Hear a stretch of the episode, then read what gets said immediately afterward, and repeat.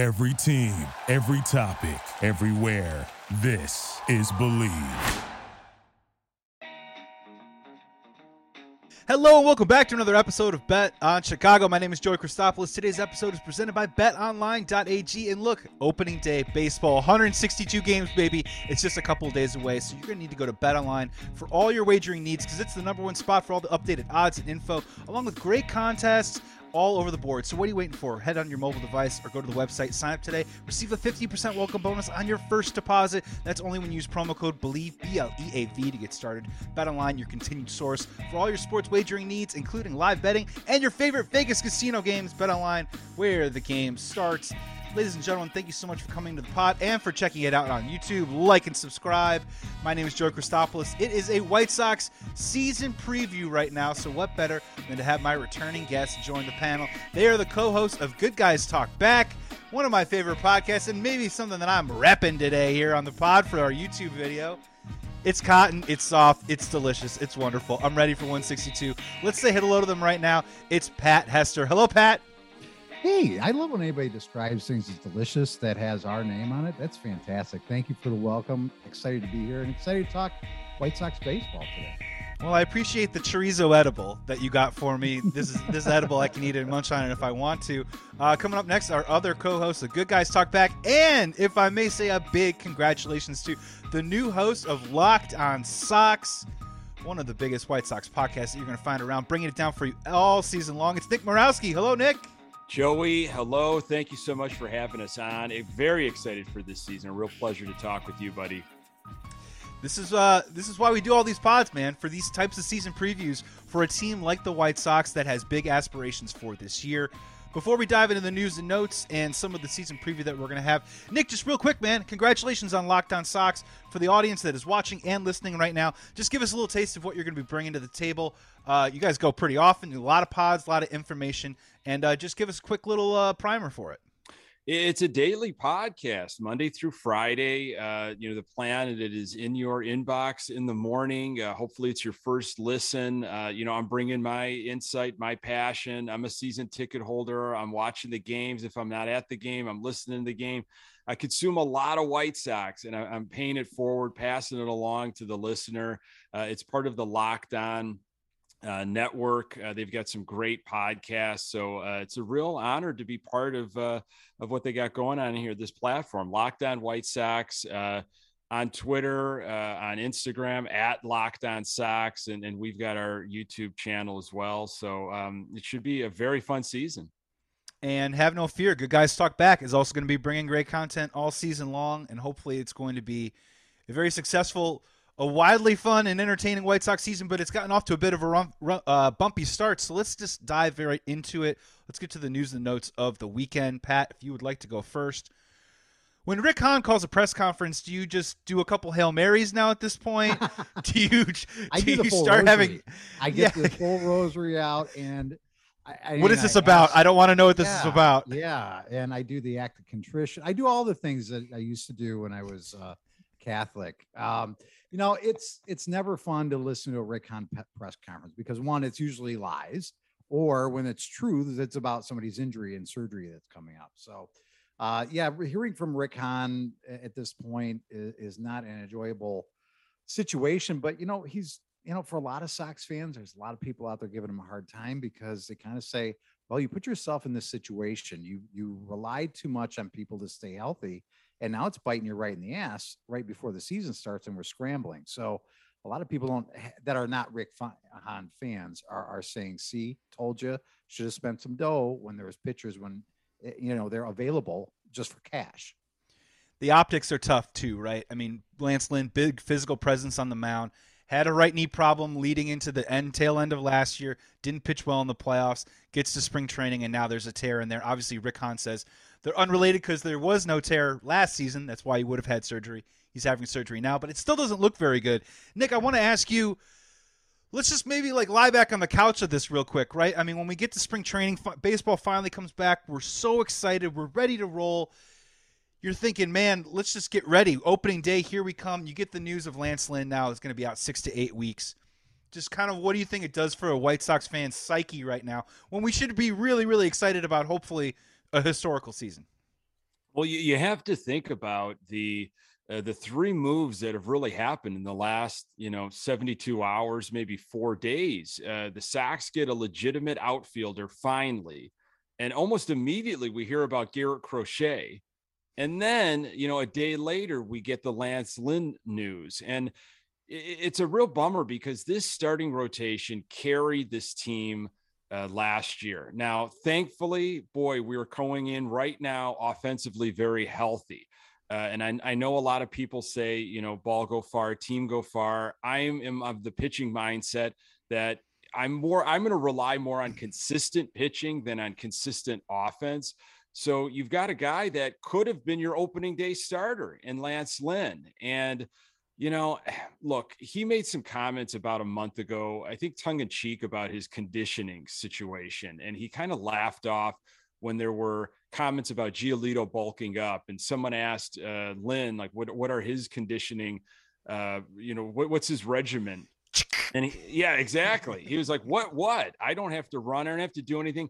Now, there's truth in comedy, right? And he was getting a laugh out of some people, but uh, hey, as a fan, I just got to wonder, like, what is the conditioning, man? You're 270, 6'5. I mean, are you working that knee out properly? You know, because uh, it, now now we're looking at maybe mid May, if that. Yeah, no, if we're lucky, because once he gets shut down, they're going to have to ramp him all the way back up over again. And you're bringing up a really good point where I remember the narrative was that he liked keeping the weight on because it helped him with his fastball, it helped him with his endurance. But what did we learn last year? He broke down towards the tail end, and if mm-hmm. you have a swollen knee, what else can you other uh, say other than him putting a lot of pressure and maybe too much bearing too much weight on that knee? And now he comes in, and it's going to be hard. A guy that we counted on as a workhorse.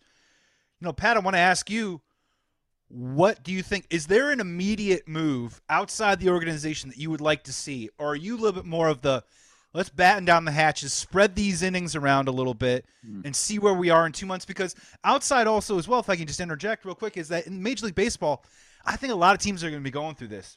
Yeah. I think the first month of the season is going to be weird. I'm not sure if it's going to be reflective of who is truly maximizing their talent early on. You know, you, you hear the rumor that you, you could see a lot of 500 records out there. So, Pat, in your opinion, how would you attack this situation when you're down an ace like Lance Lynn for maybe yeah. a good while? Yeah, and, and, and I've seen just very briefly today on Twitter some conversation about Johnny Cueto and the Sox interest in him. I, I, don't know if you go down that path or not. I don't know if you even can spread out the innings because let's be honest, there was already talk about having to spread things out with Kopech and, and his mm-hmm. workload and how are we going to manage that and ramp him up to you know 160 plus innings, hopefully more throughout the year. So that means we're going to have to spread some innings out already amongst the bullpen. So you might get a heavy dose of a Reynaldo Lopez. Let's hope it's the Reynaldo Lopez we saw most of last year and the surprise and the you know the eyes are working, the peepers are all fixed, and he's seeing uh, the, the signs that are supposed to be thrown. And and I, I don't know. I'd like to see him go outside of the organization because honestly, I can't envision a way that they are going to be able to spread innings out when they already had to do that with Kopech. So um, and, and, you're going to have to do it also with Dallas Keuchel. Let's be honest, because Dallas is probably going to only give you two or three innings every game. With what we've seen in spring and what we saw from last year, I, I you can't convince me that he's going to be any better than he was last year. Probably Nick is probably going to fall out of his chair when I say this. Probably be worse. And I'm Mr. Optimistic when it comes to most things. So I, would like to see it come from outside the organization. I don't necessarily think it's going to be a top end of the rotation type guy because they aren't out there you're you're probably just going to have to find an, an innings eater type person and manage your way again and navigate your way through some injuries. And Nick, I want to throw it to you on this one because I want you to weigh in. You know, I was trying to do the, I was playing the Johnny Cueto game last night, trying to see what's out there, who could be available, what can you do, just to get you, you know, lose some bullets, right? Get you through maybe you know 60, 70 innings that you might not have had to cover, but now you do have to cover with Lance living on the shelf. Read some guys out there. Um, for the life of me, maybe this is a longer podcast at a different time. I have no idea what's going on with J.A. Happ. Is he retired? Is he on the St. Louis Cardinals? I can't really quite figure it out. I don't think he's in camp right now. He's 38, 39 years old. Uh, Mike Fiers is still out there, the famous guy on the Oakland A's who said that you know the Astros were cheating. He's still out there. Julio Teheran currently hurt, not available right now. You know, a guy like Luis Castillo, because you go to the Cincinnati Reds and they want to get rid of a ton of people. Shoulder problem, same issue right now. He's out for the first month of the year. I mean, could you go to the guy you go to a guy like the Orioles and say, "Hey, what do you want for John Means?" You know, 28, 29 year old. He was their ace last year. Good control guy. I'm not really sure if you want to pay that price. Patrick Corbin's got a ton of money left on his deal with the Nationals. I don't know what you do there. The one that I kind of saw was, and this goes against Jerry Reinsdorf, and I know we want to talk Frankie Montas, but there is a guy named Madison Bumgarner out there who did have a really nice second half of his year last year. He's got some money that's left on a deal. I'm not saying that he's an ace, top of the rotation guy, but he's a guy that can come in and give you professional effort. And let's be honest, he still is Madison Bumgarner. So if you wanted to run him out there in August, September, he can maybe give you some quality stuff. He was just named opening day starter for the Diamondbacks, so I don't know how amenable they are. I'm just throwing stuff out there, Nick. I mean, what would you like to see outside the organization? Cover it from within. Um, you know, what do you think your plan is to attack this through hopefully, you know, mid May when we get Lance Lynn back? Here's the realistic situation. The realistic situation, you're going to see Reynaldo Lopez and Vince Velasquez pitch a lot of innings in April and in May. I don't like it, but it's how it's going to happen. It's because the organization uh, did what they always do. They did not spend money on pitching that they could have had. They could have had Robbie Ray, and they could have had him in budget for the White Sox, and they let uh, him go. We know about the Carlos Rodon stuff. Um, yeah, sure, Montas would be great, and that's the and that's how it's going to happen. It's going to be through a trade. Now, I think a guy like Vaughn is untouchable, uh, but you could package maybe Montgomery, Sheets, maybe Burger. Uh, may, may, maybe there's another pen arm in that package for Montas, but the Sox are not going to pay. They're not going to pay Bumgarner uh, that kind of money. And, yeah. you know, it, they just don't pay for pitching. I don't know what it is. You know, we've talked about this uh, over and over. They don't resign pitchers, you know, in in house. You, you look at the starting five right now, and none of them are homegrown talent. You know, it, that's a bigger con. That's a bigger topic, uh, you know, for the White Sox world and, and fans. But I really, I've come to terms with the fact that if you know we could score some runs in this April schedule, you've got 13 of the 21 games against the AL Central. Okay, so that that's a winnable month. And if you've got a healthy Robert and Jimenez and Moncada comes out and a, Abreu and Anderson, I'm leaning more on the okay, maybe there's going to be the offense to get us through these these next couple months. And, and I'm really mm-hmm. bullish on Giolito and Cease. So yes, I would love another arm. I just don't know where it's going to ha- how that's going to happen. So I, I'm I'm accepting the fact that it's going to be a lot of Lopez and Velasquez. Yeah, I mean we can talk rumors all day long, but man, you're right. I mean this goes back to us getting cheap on Alex Fernandez in what was that 94 95 with the Marlins, right? And then moves over to giving Jamie Navarro money and that not really working out. And Ooh. and moves even further. Yeah, we keep going further down the list. You know, I mean, uh, Freddie Garcia getting rid of him before his contract was up. I mean, obviously we did kind of invest money in Danks and Peavy and the like, but but Nick, you're right, man. I think it's just more about how the White Sox do business as a philosophy, which I think is an entirely separate pod, which we probably won't get to right now. So let's dive into our season preview. You were alluding to that offense a little bit.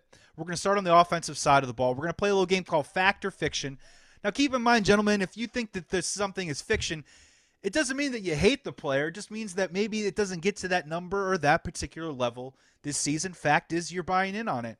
So we're going to start on the offensive offensive side because I'm with you, Nick. Where White Sox averaged 4.9 runs per game last year, which was sixth in the major leagues, without Eloy Jimenez and Luis Robert. So in theory, if you get into that top five when you're over five runs a game, that 5.1, 5.2. I think 5.34 was Houston last year. They led all the Major Leagues Baseball in runs per game. If you get in that area, you can cover up a lot of maybe your pitching deficiencies with that type of offense. So, having said that, let's start first. Pat, if you'd like to go first. Fact or fiction, Luis Robert will finish in the top five MVP voting by season's end. well, it's that's interesting. I mean, I'll say I'll say fiction. Right, close now. but not there. Yeah, and and the reason why is because you see a lot of chatter out there about MVP future who, who's going to be the MVP, and nationally, people aren't putting him on there. Locally, mm. people are. So I think it's a popularity contest. He's going to be right up there, in my opinion. But I say fiction for the reason of it's the Chicago White Sox and not a different team that he's on. Yeah, I went I went with the top five to try and move it back a little bit because Ohtani is going to be the odds-on favorite if he stays healthy and pitches and hits mm-hmm. at the mm-hmm. same time. But yeah, a lot of a lot of uh, people that are reporting from spring training really love what they're seeing from Luis Robert right now. So Nick, I'll ask you, Fact or Fiction top five MVP finish for Luis Robert this year. I'm going to say fact, and I and I'm going to say because of the the opposite take of Pat's, which I understand, and that's a smart take because that's how traditionally it's been for our White Sox. I think eyes are going to be on the White Sox. Um, you know, there were some power rankings coming out just recently where the Sox are in maybe the top three, top five. Um, so a, a guy like Robert, who's really he's been exciting to watch this spring. And he's not only going to do it defensively, but he's going to do it offensively. Uh, in a division that the Sox should easily win. I think a lot of eyes are going to be on the Sox. And if he's healthy, uh, why not? You know, put him in there. Definitely top five. I, I, I might even get crazy and say top three. Uh, I just have a feeling, man. I just have a feeling he is such a superstar when you watch him play uh, that this is going to be a breakout year. MVP is built on narrative. And if the White Sox become one of the odds on favorites to maybe win the pennant and go deep and perhaps maybe even win the World Series, and we have the AL Central pretty much locked up and he plays well, yeah, you can ask yourself the question who is it out there that's going to really be challenging him for that MVP votes outside of an Ohtani, maybe someone off the Houston Astros? And you always have the AL East, who Vlad Guerrero, you know what I mean? Can Toronto maybe take that step forward? So I'm really excited to watch the dude. Um, and I definitely think he's going to be a guy that I think I, I'm just in my mind. We had such a great season last year, and I keep reminding myself we did not have Eloy Jimenez and Luis Robert for a large portion of that. And imagine what it'd be like to have them in there. And my final one on Luis is granted, uh, not great, the biggest sample size in the world, but if you just take away that 2020 September when he hit 130, career batting average 325. So, I mean, and the guy's young with all the skills in the world. So it is a situation that could possibly happen. Uh, I'm going to flip it. Nick, we're going to stick with you on this next one right here. Fact or fiction over a 162 game schedule. The White Sox have done enough at second base. Oh, that's a fiction. Um, mm-hmm. They they have done themselves well adding Josh Harrison. Um, I've liked what I've seen uh, this spring. Um, he's hungry but he's not i don't think he's the he's the chip that puts them over the edge. Now he's also a guy that he doesn't have to do a lot offensively because we've got uh, the guys to do that. If he just does what he needs to do and not look overmatched against a team's one or two arm uh, he's going to be fine.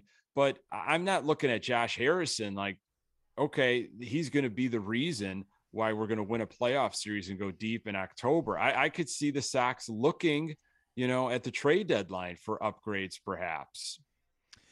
Still kind of sticking out to me a little bit too, as well. Pat, weigh in fact or fiction. They've done enough at second base. We will not be, we will not be hunting for a second baseman come the deadline. Boy, you've uh, put together some good fact or fiction questions here. You're really making me think.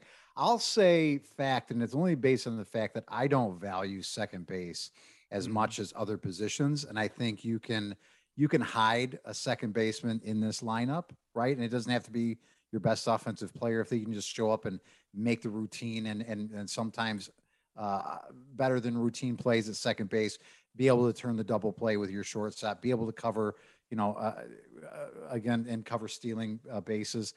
I'll say fact again, but it's only because personally I don't value the position as much as maybe other people do especially within this lineup where you talked about a lot of guys stars up and down then they get the ball the ballpark. So I'll say fact.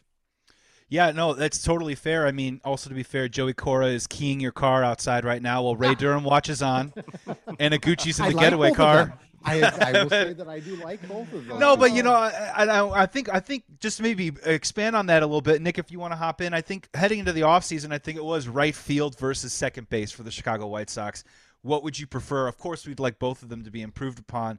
But, you know, which one is it going to be? Because the lineup is pretty stacked.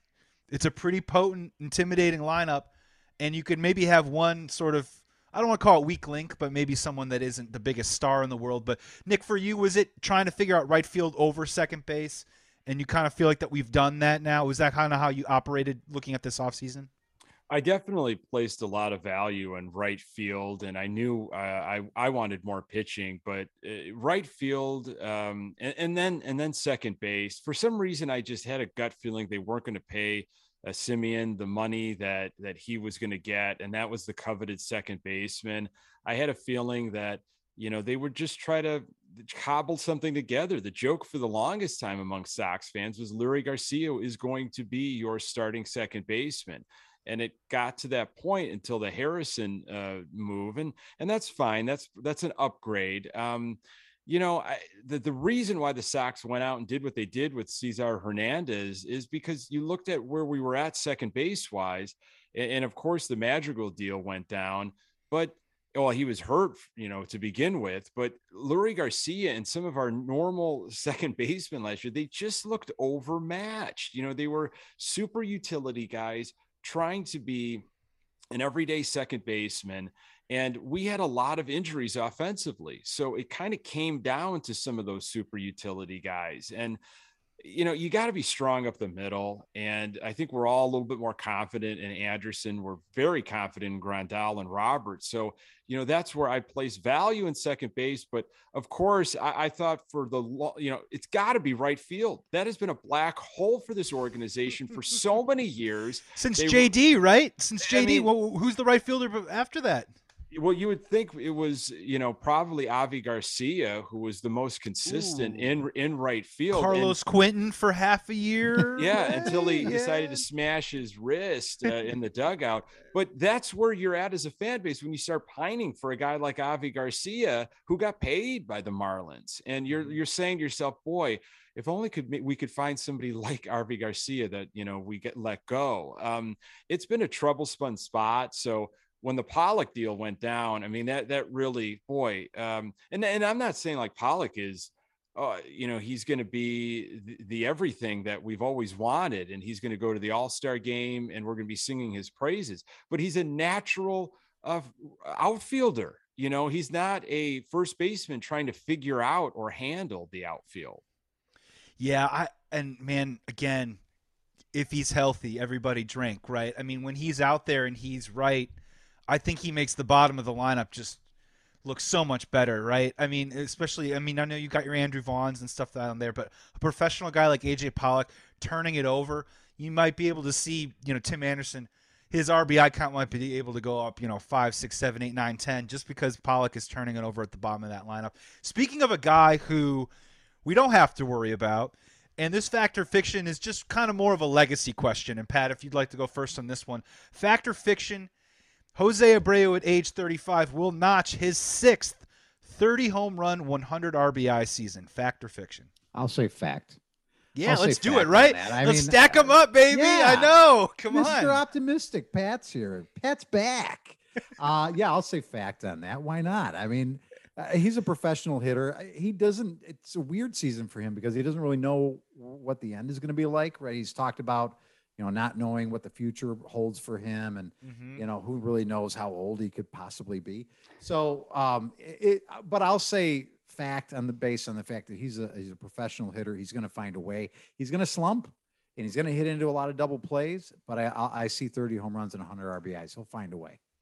Yeah, Nick, weigh in on this fact or fiction. Um, you know, interesting season for him last year, right? Drove in a ton of runs. Pat, you were dead on. You know, got through got went through some cold spells. Definitely the double play is always a problem. But man, can he go through a season though where he gets like isn't get bowled over at first base and he had some weird some weird injuries I think he was playing through. So fact or fiction, 30 home runs, 100 RBIs for the sixth time for Jose Abreu. Yeah, I'm going to say fiction because of the home runs. I don't think he's going to hit 30. I put him more in the 25, uh, maybe 23 to 25 range. Um, just man, he and I love Jose Abreu. Boy, I cannot wait for them to retire his number, build uh, that statue out in the concourse. He's meant so much to this organization. Uh, I really, I, I, love myself some Jose Abreu, but uh, he gets beat up, man. You know, he doesn't like to take time off. He doesn't like to be a DH. So he's out there playing first base, which can be taxing during a long season at his age um, the RBIs, he just seems to get the RBIs. You know, he mm-hmm. he gets it somehow. The home runs, I, I just don't feel like he, I the weight's not on his shoulders to get those big hits. You know, we're gonna have I think Jimenez and Robert that both could be maybe in the 35 to 40 home run category. So I've got Abreu more sitting in you know the mid 20s right now. Nick, you're bringing up something interesting that I Pat I, I wonder if you want to weigh in on real quick is do you at all, and this is, might just be personal, do you guys feel an odd sense of pressure for this season specifically, just based on the concept of you want to take advantage of Jose Abreu while you know for a fact he's still in his prime? Does Hmm. that weigh on you heading into this season? Where I know we talk about windows with the White Sox all the time, and I believe it. I believe they have a three, four, maybe even a five year window ahead. I don't know if the end of that five year window has Jose Abreu in it. I'm not going to go ahead and say that. Do you do you feel like there's maybe a little added pressure trying to get it done with Abreu still at the peak of his relative peak of his powers? Yeah, that's uh that's a great question. I, I don't know that I feel any extra pressure. Um, I, I think this organization should, should have a really strong sense of urgency to get it done this year. Everything's built for this moment and that's in this time. You talked about the window being open. I, I there's discussion out there about what are we doing with Giolito after this this time period and the what are the bad feelings that are going to be like after this discussion and the fifty thousand dollars that they almost went to arbitration with and all that other BS and, and the bad feelings there. And Yaz has only got two more years left on his deal. So I think the sense of urgency is more so on the fact that the window seems like it's open because we've got a lot of young talent signed up for a lot a long time. But there's other key pieces that are up here very soon that and we talked about the Sox don't really re-sign their own or spend a lot of money. So I think it's more about a sense of urgency to win now because of those reasons, not so much because of Jose Abreu. Yes, it, that's just you know icing on the cake. But the other stuff I think is more of a reason to have a sense of urgency to win now. Yeah, that's a good broad viewpoint of it too. Because now, when you say that, I think of Konerko being seconds away from signing with the Diamondbacks. I think about you know how far apart was Buehrle and the White Sox on that deal when he went to the Marlins, and and that's beyond a Lucas Giolito. You know that is a part of the White Sox philosophy, uh, financial philosophy, and it has been for quite some time. Uh, let's do a quick one here. This is kind of a half inning. Uh, roll me over a little bit, but fact or fiction, Nick, Tony La Russa will have three more eye rolling comments about the sanctity of baseball by the end of the season.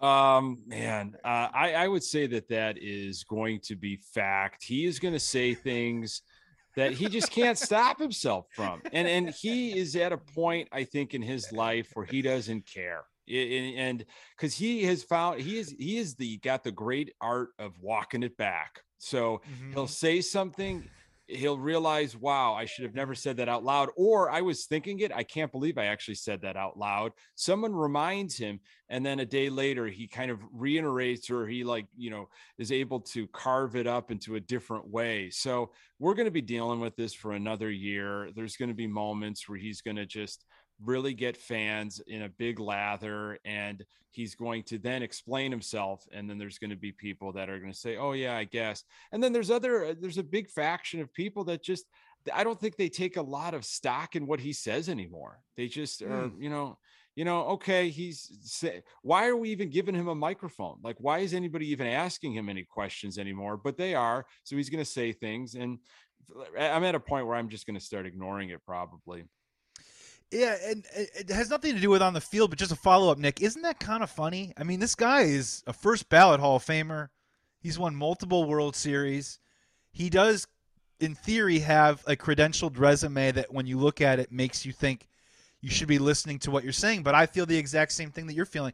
It kind of just sort of rolls off my back a little bit. It's kind of like, well, what's next, Tony? Are the fireworks too loud? Too many, too many fireworks. You know, it, it has that vibe to it, and I don't even know how to characterize it. I wouldn't call it sad, but I mean, it is kind of.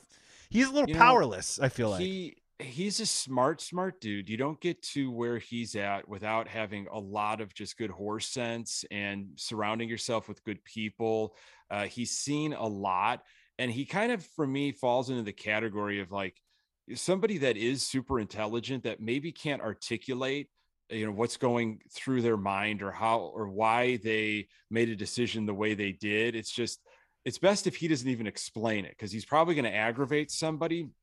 He's going to confuse a bunch of us because it's going to come out in a way that he didn't want it to be. So at this point it's like short answers are the best with him, a little short sound bites, and then just move on. uh, Pat, um, more than three eye rolling moments, uh, comments from TLR this season. Uh, yeah, that's a fact. That's over. Can I? Because they're a bet in Vegas on that one. The unfortunate thing for Tony is, is, is he doesn't get the benefit of the doubt from this team, from a lot of um, not from the team, from the fans, because a lot of fans wanted AJ Hinch. If AJ Hinch says maybe the things that Tony has said, maybe we don't talk about it as much. Maybe it's mm. not a big discussion. Maybe that's not a narrative. But because it's Tony La Russa and it's not the guy that everybody wanted, it's not what we thought we were getting, and it's still like irritating for some people that he's our manager.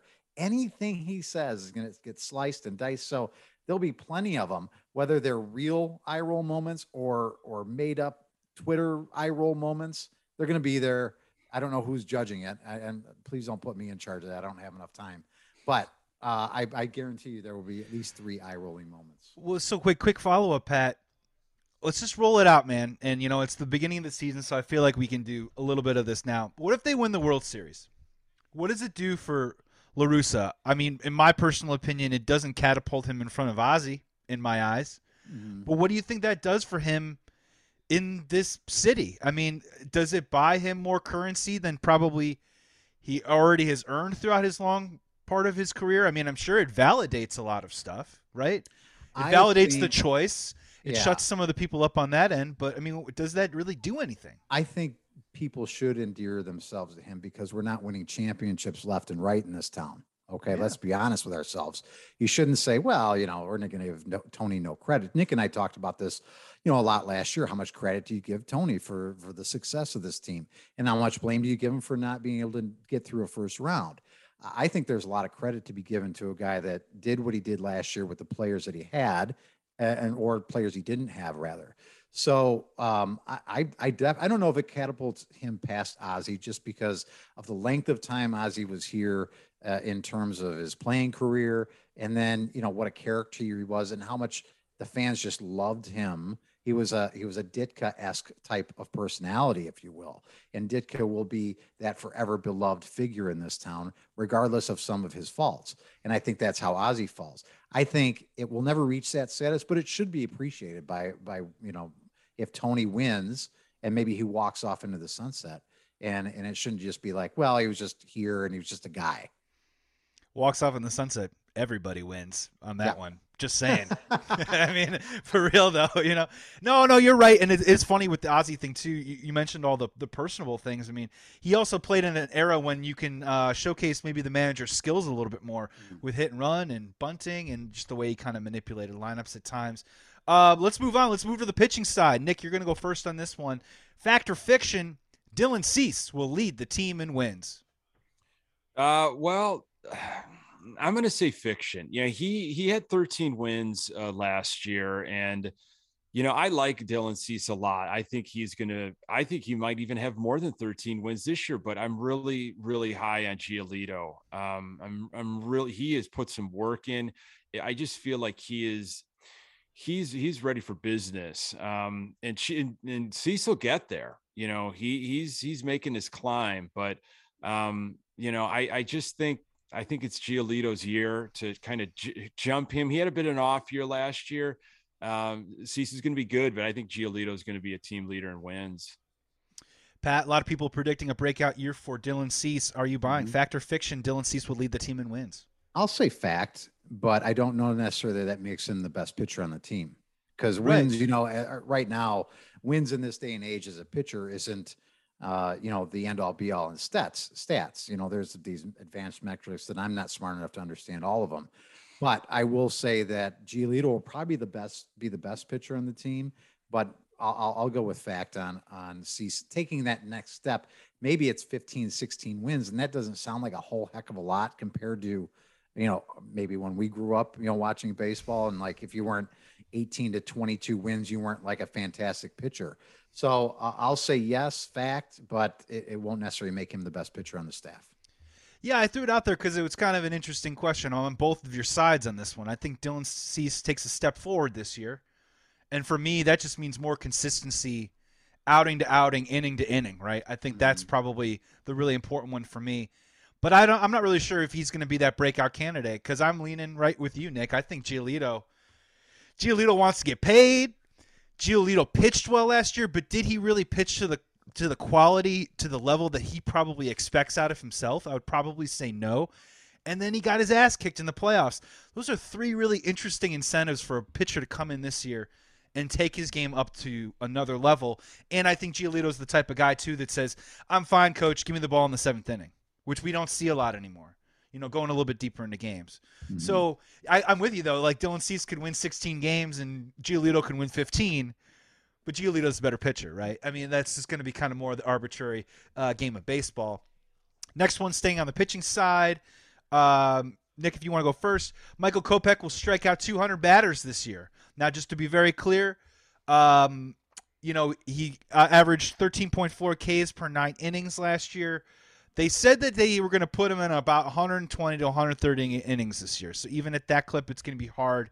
This basically means that Kopech needs to get to about that 150-ish innings pitched marker, and I'm putting that in to kind of illustrate your decision. But fact or fiction, Kopech could strike out 200 hitters this year.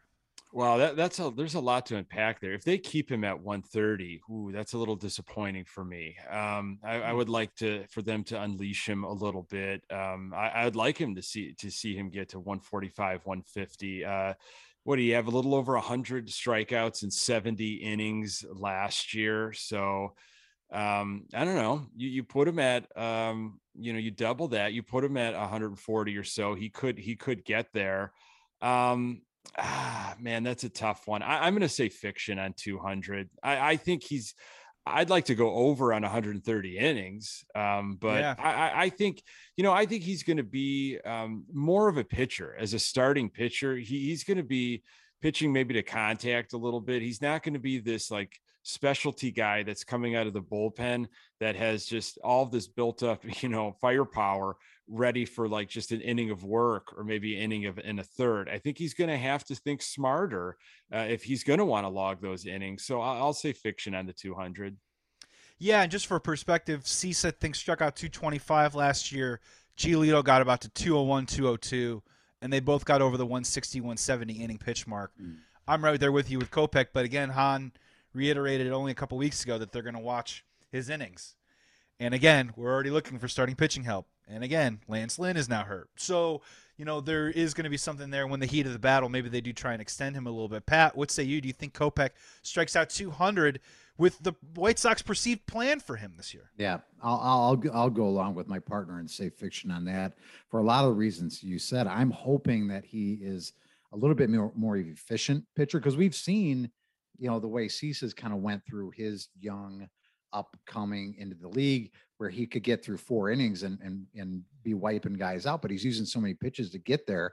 He's got 100 pitches by by the fifth inning. That does not a recipe for success, even though this league is all about the strikeout my hope is that he becomes very efficient, pitches the contact as as Nick said, and looks to get guys out and just get in and out of half innings. So I'll say fiction in there. I don't think there's any way he's going to get that enough innings to get 200 strikeouts. Man, I don't want to open up a can of worms. This just I was texting with Nick about this the other day, and I don't know how how do we Pat, if you want to go first, how do we get back to the era when a pitcher knew that he had to probably pump 92 to 94 in those first couple of innings, and then that second and third time around the lineup, that's when he would kind of rear back and fire. You just mentioned Dylan Cease, who goes out there, he's throwing 98 in the first inning and he looks great. But guess what? Five, six, seven foul balls later, his pitch Mhm. count is at 18, 19, 20 after the first inning. And Mhm. we're mentioning this. uh, You mentioned it about Kopech too. Can he have the confidence to have that nuance to maybe you know work his stuff into a game instead of doing this rocket fire stuff that you see from everyone. Even Degrom. Degrom cannot get on the mound. He's the best pitcher in Major League Baseball. He cannot get on the mound because he can't help himself from throwing 101 in the first inning. Pat, I mean, are we are we? Is this just too far gone? Am I just shouting into the night on this one, or what are we doing? Well, yeah, you're you're an old man yelling in a cloud right now. It's, it's just so. not going to happen. I know. Uh, we're we're we're past the the the era of that. The the Justin Verlanders of the world just don't exist anymore, right? I, Yeah. He used to pitch against the Sox and and obviously be a thorn in our sides, but you know Verlander would do that and he wouldn't pump it up over you know 95 96 97 miles an hour consistently until about the sixth Uh-huh. or seventh inning He'd sneak he one in and you'd be like, holy shit, where'd that come from? and, Yeah. and it's just like he, he put it in the tank and he knew he was going to use it when he needed to use it. In big moments, I need a strikeout here and I'm going to pump it past you. So I, I just don't, I don't see that uh, happening anymore. I, I'd like to, I'd like to get to the point where people actually pitch again and, and where you're, you're using control and you're using movement more so than velocity. But, you know, we're just in an era now of, of you know, what's the radar gun say? And that's what people care about. So, um, I'd like to see it, but you know, we're we're old men here, and um, the, game isn't for us in the future. It's for the younger generation, and people want to see 100 miles an hour pitch. So, Yeah, no, look, it it is what it is. I totally understand that. I was just watching Major League the other night, and like Ricky Vaughn throws a 96 mile an hour fastball, and everyone's like creaming in their jeans. You know what I mean? It's like it's like there's a hundred guys that do that that do that on the regular now, Yeah. and um, yeah, no, I mean it, it's just something that I just think it leads to more injuries. You know, you wonder about Garrett Crochet. I mean, everyone seems it's a rite of passage now that you get TJ. Because these guys are throwing so hard right off the bat, I just it just kind of makes me wonder. Nick, hop in. Well, and I think to that point, I think the garden's got to weed itself. The front office, the scouts, the folks that are doing the drafting have to say, I'm going to force the change. I'm going to look for guys that are more sitting at 93, 94, 95. I'm talking about longevity because now I know enough that these max effort guys, you know, I might not be able to keep them healthy. And if you're mm-hmm. drafting them to to help out with a championship window and you lose a year and a half because of a Tommy John. So it's I think it's the clubs that have to put more value on a lower velocity. Uh, You know they want to get the game more active. They want balls put in play. Um, I, I feel like everything's cyclical, man, and I think this is going to change eventually. It's just we're not there quite yet. Yeah, no, it's an interesting debate. And yeah, and I wonder also would would a starting pitcher say to himself, you know what, I want to actually get a four or five year deal from a team. Wondering if I could work my game at 94 and see what happens there. But obviously, the pressure to keep up with that velocity all throughout the league is just so prevalent now. Every mm-hmm. single, you know, we talk about all the time. Bullpens have six, seven different guys pumping 97, 98 every time. Nick, hop back in. Well, yeah, but if you can prove though, you can throw 94, 95 and you can hit corners, you can mix things up, you know, you can keep hitters off balance. Like you're you're you're a craftsman, you know. It's not like I am just going to rear back and try to throw 98 and I've got only maybe two pitches, maybe three. You know, it's it's a pitcher, you know, actually being able to use his arsenal. Uh, that's what I would be looking for, you know, as a scout. Um, not just a guy that's just trying to throw it through the catcher's body. Speaking of Craftsman and Arsenal, we want to take a quick break to say goodbye to Craig Kimbrel. Craig, great trade, man. You were dependable. Uh, I always slept good at night uh, whenever you came in the game afterwards. Um, I think you're a great boon for the Dodgers, and uh, we're just really it's a tough it's a tough get rid of guys. I don't know I don't know what exactly is going to happen there. Uh, moving on, we got just a couple left here on the pod. Uh, this one's an interesting one. This is kind of open ended, but I made a decision on myself. Nick, if you'd like to go first. Fact or fiction, the team's biggest challenge in the division this year will be the hated twins. Sonny Gray, Gary Sanchez, Carlos Correa mixed with Kepler and Buxton. Is it the Minnesota Twins that will be chasing the White Sox down for the division this year? I'm going to say fiction. Uh, I think it's the Detroit Tigers. Um, Mm. They've got some arms. They've got some guys that they're bringing up. Um, you know, the hobby Torkelson. bias thing. Yeah. Oh, yeah. Absolutely. And and we've seen them. You know, we've been watching them and what they've been doing. And I, I you know, you could throw AJ Hinch in there too. And the bias thing can't hurt. You know, it'll be interesting to see he does what he does in the American League uh, for the season. Um, I, I think it's Detroit. I, I I'm I applaud the Twins for what they did and, and really tried to throw some money at some situations. It's a little odd. Um, I, I think they've got Correa for maybe one year only. He's going to try to get the most out of his season, but um, I, I'm they might really- trade him. He might not even make it to a- August. Let's. Absolutely, A- absolutely, and so that's why I, I'm leaning towards Detroit. Pat, uh, in and Fact or Fiction, the biggest challenge to the White Sox in the division this year will be the Minnesota Twins. Wow, that's a. I, I don't know. I just I don't know if I buy into uh, the other teams in the in the division uh, yet. I think the Tigers are still probably a year away. I think they I think they they've got some young pitching, but I don't know if it's proven young pitching. They happen to be the I think the best team in the American League the second half. I know that definitely in the Central, they're the best team in the Central the second half of the year. They may have been one of the best teams in baseball the second half of the year. So I understand why the belief in the Tigers.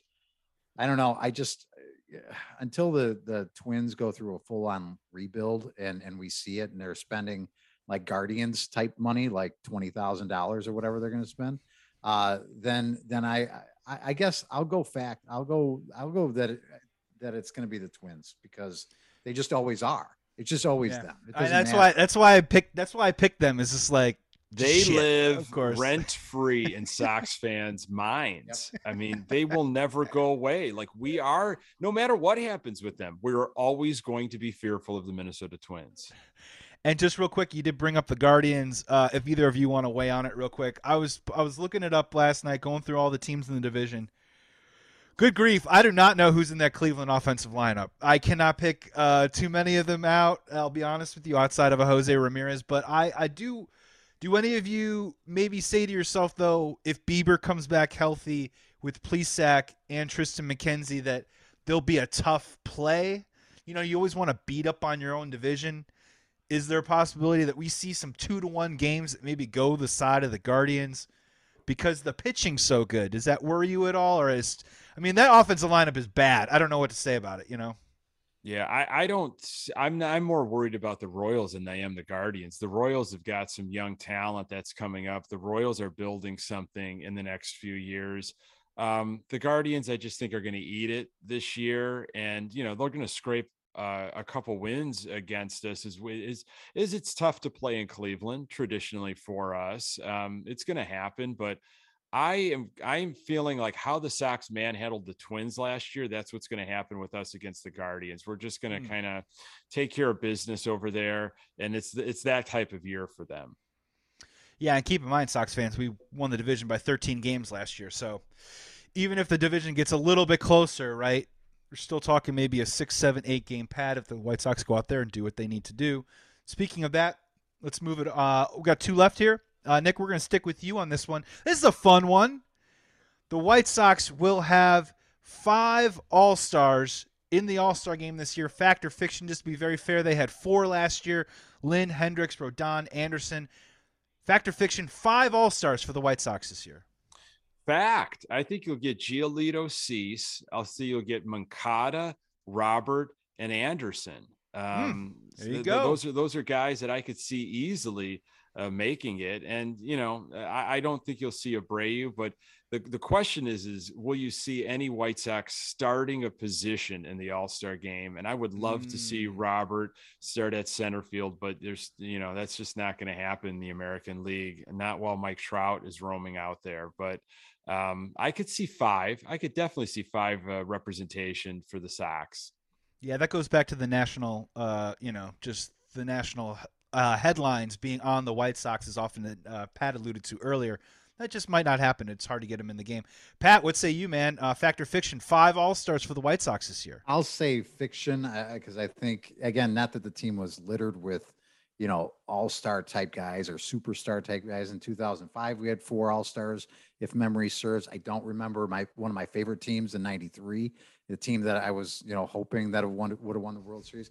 I don't remember them being, you know, a, more than five all-stars in that game. I could be way off. I could be wrong on that one because it was a long time ago, but you know, all star games and and number of guys you have in it, it's it's hard, you know, to get that many guys in unless there's a lot of alternate situations and people not able to play, starters, you know, just not going because of uh, of when they pitch. So I will say fiction, just based on. I just think it's it's an oddity to get for us anyway to get more than than four. Yeah, and it's also sometimes they make it a little bit like a popularity contest, and I just know the White Sox have a lot of young, talented players on their team. So if they're one of the best teams in the American League, I could maybe see an Eloy edging out maybe somebody else and getting someone in there. And honestly, they're super fun and exciting to watch. I think America would enjoy having as many White Sox in the game as possible. All right, all right, guys. Let's go to the final one here. Um, you know what? I'm gonna leave. I'm gonna leave World Series off the board because it's a long season to go. Jeff Passan already said that the White Sox are going to win the World Series, so that's enough for me. Um, but my final one, Pat, if you'd like to go first, um, fact or fiction, the White Sox will win 98 or more games this year. Holy Lord in heaven. Uh, a lot. 98 games is a lot of games to win. We talked about this division being, you know, should be a, a I shouldn't say easy. It will not be as easy as last year. I would hope that you're going to gobble up a lot of wins in within your division, but 98 is a lot, man. And and to me, it's it's going to be difficult when we talked about the pitching, uh, how we're going to have to get through this next or the first month and a half or so, or two months, if you will. I'll say fiction. God, I've said a lot of fiction today. I'm not being very optimistic. I'll say fiction on the number of wins. It's probably going to fall within somewhere for me like a 92 to 95 uh, win win team is what I feel. Yeah, the reason why I put it at 98 was because ah, I don't have the number in front of me, but if you look a large portion of it, if you get over to 98 wins, you got a damn great shot at getting to the World Series. Now, of mm-hmm. course, we always have the Mariners, we always have those types of stories. But if you get in that area, that 97, 98, 99, you're right there. And I would also maybe counter and just say that the White Sox probably will be have an opportunity to be better this year than they were last year which couple more wins get you a little bit closer to that. So, Nick, I'll ask you, fact or fiction, 98 plus wins for the Chicago White Sox this year. I think fiction as well. That that is a lot of wins. Um, I, I see them sitting around 95. Um, mm-hmm.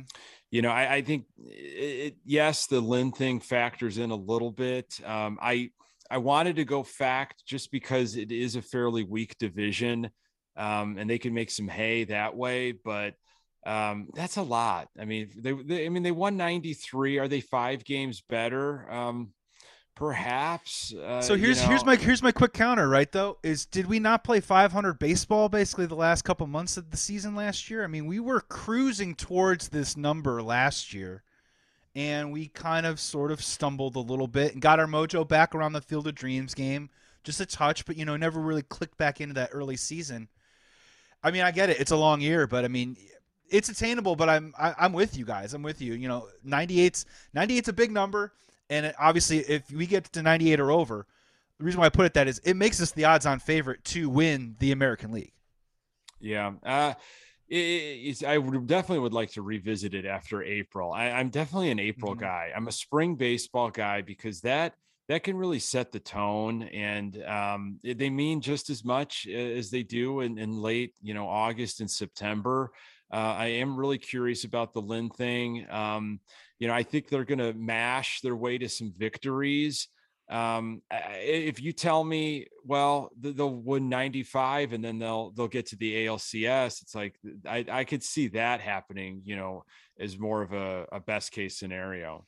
So a quick follow up on that. When you're talking about you love April, uh, what is it you're looking for? I mean, maybe just beyond you know getting off to a good start and wins and losses. Are you looking at how the team plays as a whole? Are you looking at? Are you kind of like a the fundamentals set the standard for the rest of the season? Or are you also maybe a guy that's like, who's coming out of the gate swinging, who's cold, and how are they playing in proportion to that? Because if we're winning and Jose Abreu isn't hitting, sometimes that can mean, oh wow, we're going to do even better moving forward. Like, what is your philosophy of April?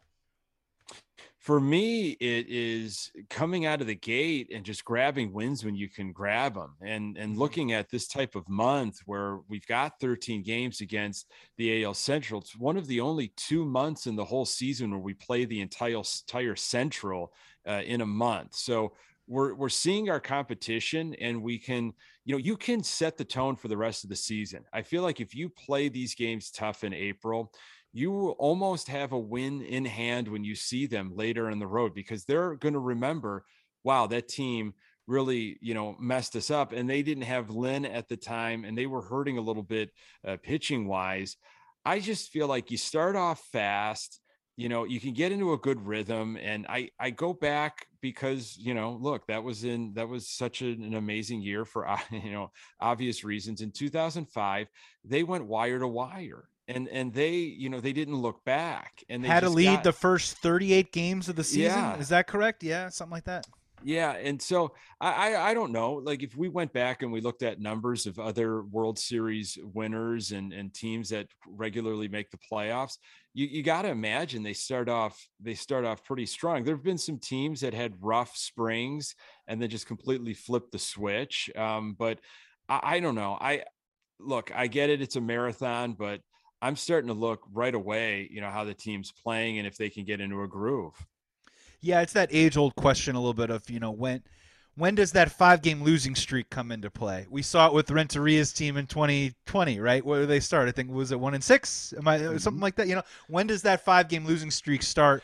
And are there enough games on the board to make it seem bigger than what it actually is? Because maybe if it heads up later you don't think about it as much. Just i mean another thing is when you come when you look at the midwest too and we're going to be playing in some crummy conditions weather-wise in mm-hmm. april. So it's more about stealing wins because we're all going to be enjoying the summer weather in june july and august. The muscles are a little bit looser you know the bat the ball's flying it's those april games those gritty games where you know, you're just trying to steal wins. And if you could steal a few here, steal a few there, you know, that's where I think you're going to be able to stockpile uh, when when everybody is feeling pretty good uh, in midsummer.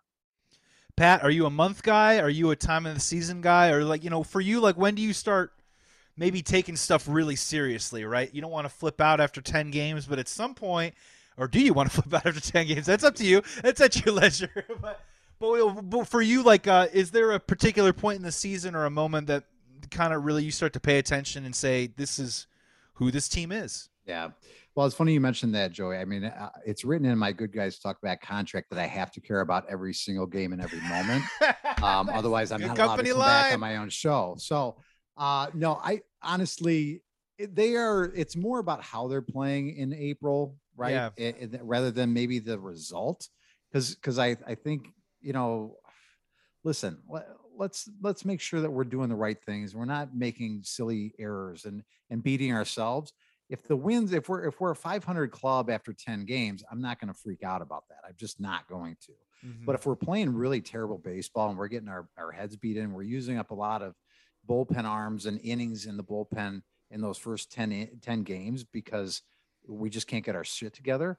I, you know that's what i'm looking at is is more of the how than than the result if that makes any yeah, sense at all uh, no totally I, am typically i would say in general i'm like a 40 games in kind of guy mm-hmm. obviously health and injuries are a huge part that you want to pay attention to but i don't really get too worked up about someone that might be struggling or a couple rough starts here and there i will tell you though there are certain things that really that really can affect beyond you know beyond my i'm not saying anything till 40 games like no no no if your bullpen blows up in the first week or so, or if you have a couple guys that can't get out of the second or third inning and that collateral damage on your bullpen starts to tax mm-hmm. it, or as you mentioned, Pat, you start kicking the ball around a little bit and you start building these habits that are troubling. Um, I typically pay a lot more attention to that a little bit quicker than I would probably prefer because I do like to give each, you know, I, I like to give each starter at least three or four turns um, I do like to give a hitter at least a 100 or so at bats, you know what I mean, before I start really kind of saying one way or the other. Like AJ Pollock, if he's hitting 130 May 5th, I'm not going to flip out. You know what I mean? I'm to kind of wait and see just a little bit. But there are certain things that kind of get me going a little bit. Nick, hop back in. Um, you know, yeah, I, I would say be patient with you know the numbers on certain guys. You know, Moncada if he's in a slump or something, but you look back at what happened in April and early May last year, and we gave some games away. Poor yes. bullpen management by La Russa. Just, you know, we did not execute offensively, runners in scoring position, all of that classic stuff. And then here we are in late September looking at the scoreboard to see if Houston's losing. And, you mm-hmm. know, that's where I say, hey, these these games could matter for us late in the summer for home field advantage. Like don't don't play sloppy and just throw games away. Um, you know, there. Yes, I know it's a marathon, but you might need those in the bank uh, come end of summer. No, that's a great point. That's probably how it gets you to 98 wins. You know what I mean? Is not kicking maybe some of those games down the drain early on in April.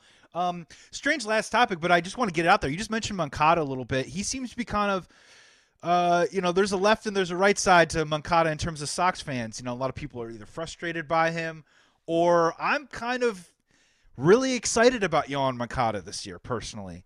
Uh, my pitch on that is that if you look at a lot of advanced, advanced metrics, hardball hit rate, uh, BABIP, all that stuff, it all kind of lines up where Moncada is an above average, if not close to elite, offensive infielder in just the American League. Let's just keep it there.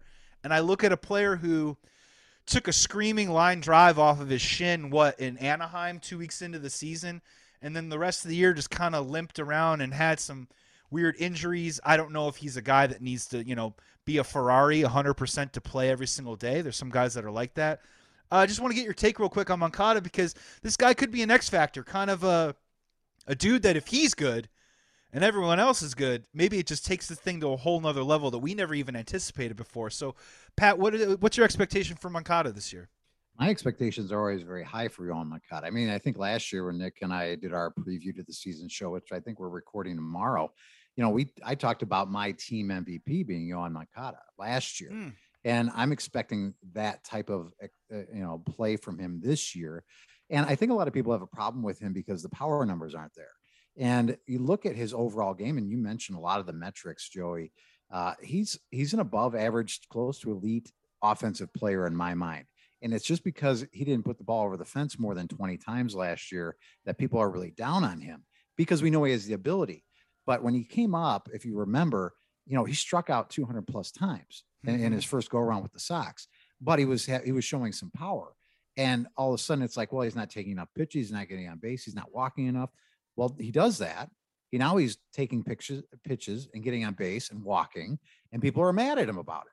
So it's like he's got to find that happy medium where it's okay. You're gonna, uh, we're okay if you strike out a little bit more than you have, but we need a little bit more power out of you. I, have got big expectations for him. I'm a big fan, and I think you're right. I think he could be the X factor, the guy that nobody wants to talk about anymore. That if he has a you know even better season and and putting the ball over the fence, he's going to be a guy that we're talking about winning because of type guy. It's curious, it's just that secret sauce guy a little bit. We know what mm-hmm. we're going to get from Tim Anderson. We know what we're going to get from Jose Abreu. We know Grandal's going to get on base. We know Eloy's going to hit home runs, and we know Luis Robert's going to do a little bit of everything with his athleticism. But if Moncada can take that next step to a level that we haven't quite seen yet in a White Sox uniform, it really changes the ball game in a huge way. Nick, you know, what are your expectations for Moncada? Moncada is a guy that had so much pressure on his shoulders when he came over in that Chris Sale trade. I mean, he was a front page uh, article on ESPN magazine of like, watch out, this guy is going to be the greatest thing to baseball. Okay. And he was our hope. He was our only hope at that moment, you know, and those were the beginning of the rebuilding days where we weren't accruing draft picks. We weren't playing really around in the international market too much aside from Abreu. Um, we needed something to latch on to. We were in a feeling as fans is like it has to be Moncada. This is the superstar we need, the offensive juggernaut. And you know, he's dealt with some injuries. He had the COVID thing. Um, we built up those things. We as fans built him up. And as everybody does, you know, in the media world. You build somebody up and you will tear them down when they don't meet your expectations that you decided to build for this individual.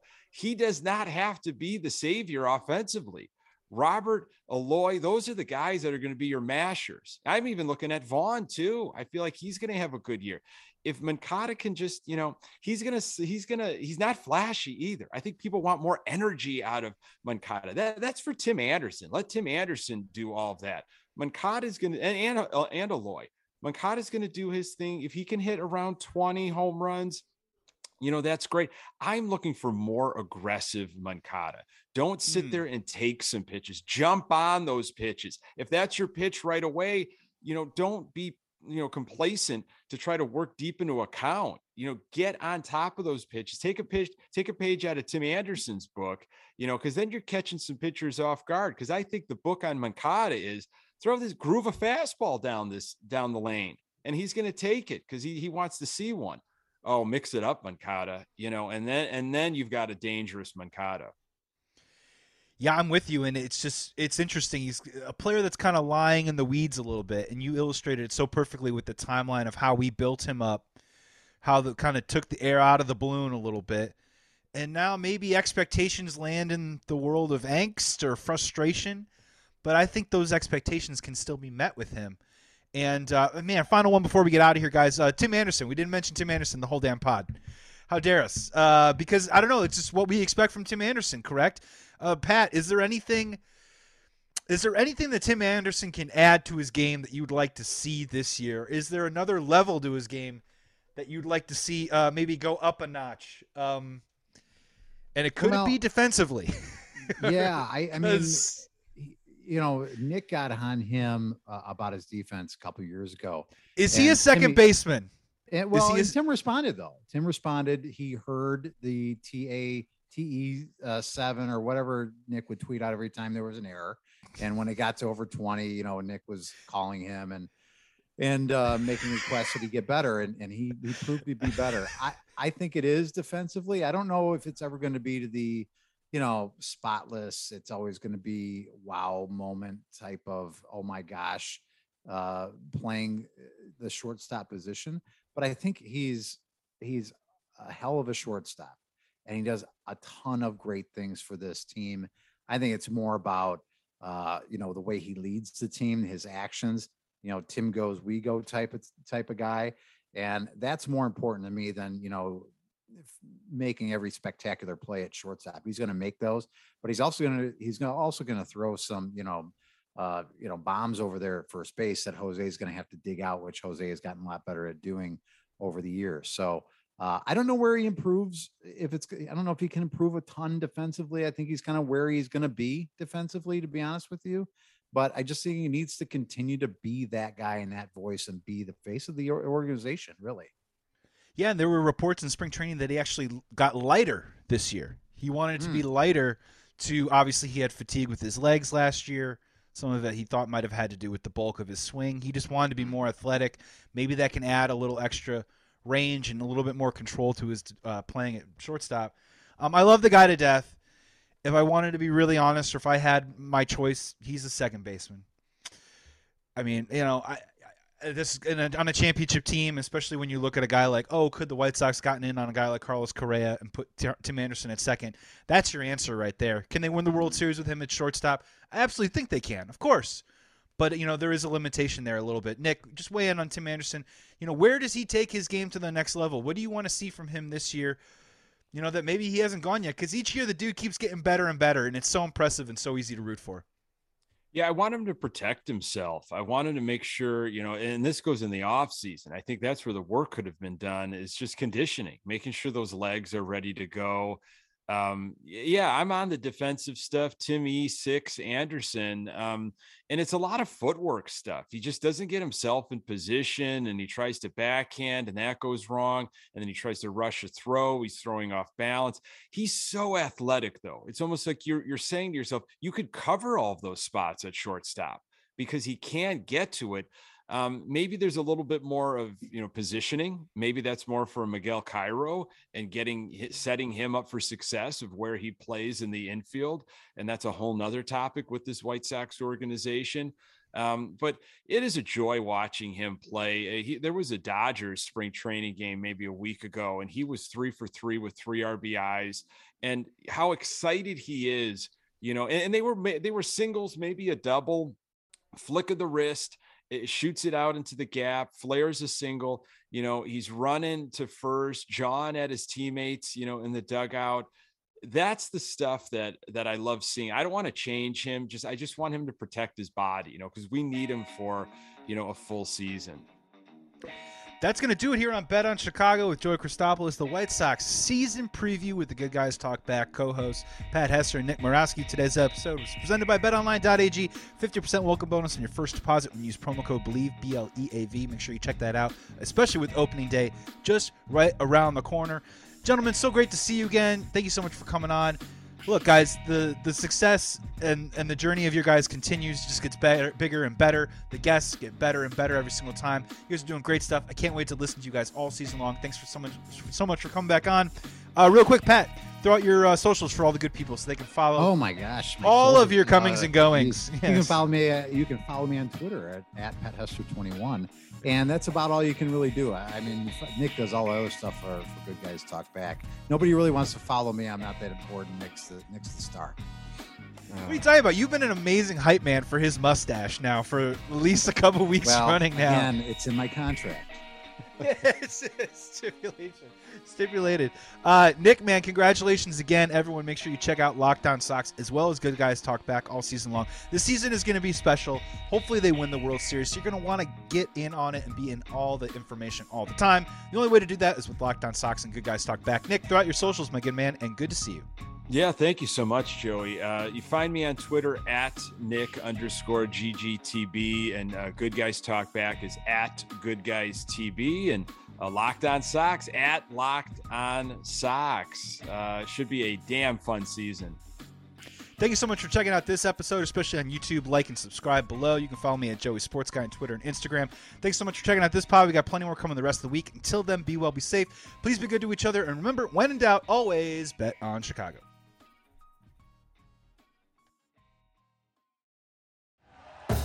Thank you for listening to Bleav. You can show support to your host by subscribing to the show and giving us a five star rating on your preferred platform. Check us out at Bleav.com and search for B L E A V on YouTube.